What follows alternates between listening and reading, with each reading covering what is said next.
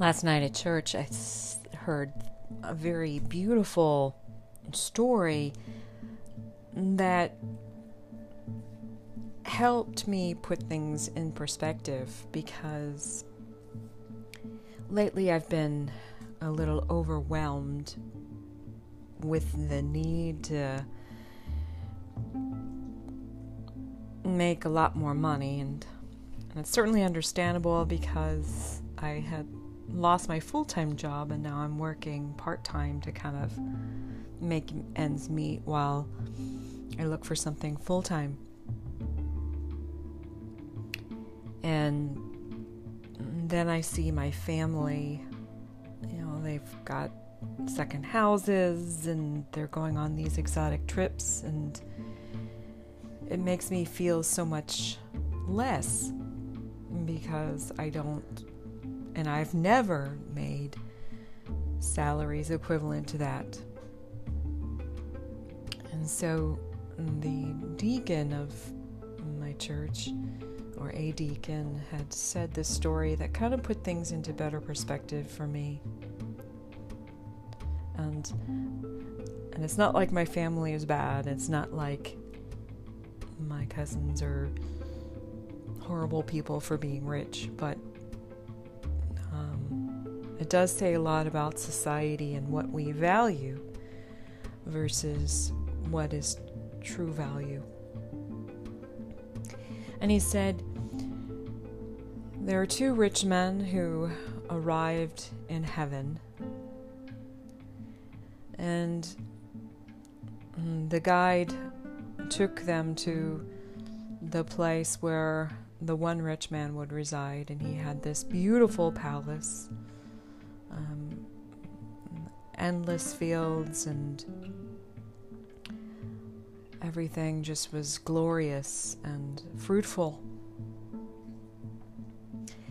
And so the second man was pretty excited because he said, okay, you know, if this guy has this beautiful place, maybe I'll, you know, get something better or get something uh, just as nice. And so the guy takes the second man to his place of residence, and it's a shack with barely a roof over his head.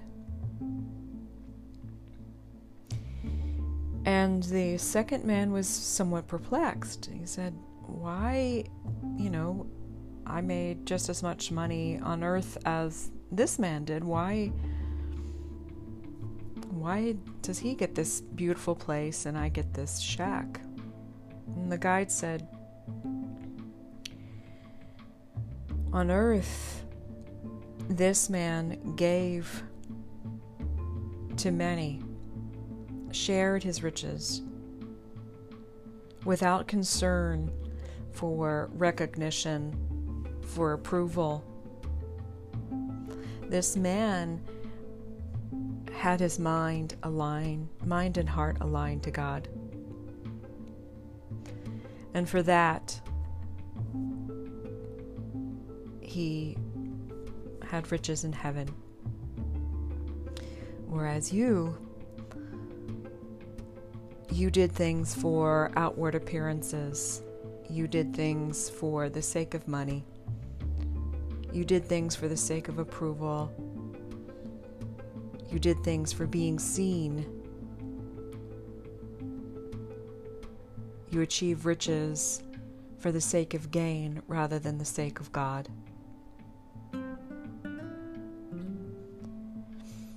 And so that really just kind of challenged me because again, I was I've been struggling thinking, how am I going to live with a significant reduction in salary um, if I choose this part time work to work the maximum hours I can? And I thought, you know, maybe I should start living with significantly less. that I don't need, you know, this subscription to this music station. I don't need this. So, I mean, just cutting $10 here, $15 here, and living with less and living more simply rather than complicating my life with so many things and then having my mind and heart bound up and doing a job that doesn't satisfy and not having the room to do the things that I truly love, which really isn't for me traveling. What I love is writing and creating, which is free. So think about the things that we do that are for God versus things that we do to win recognition from others. Where is our heart aligned?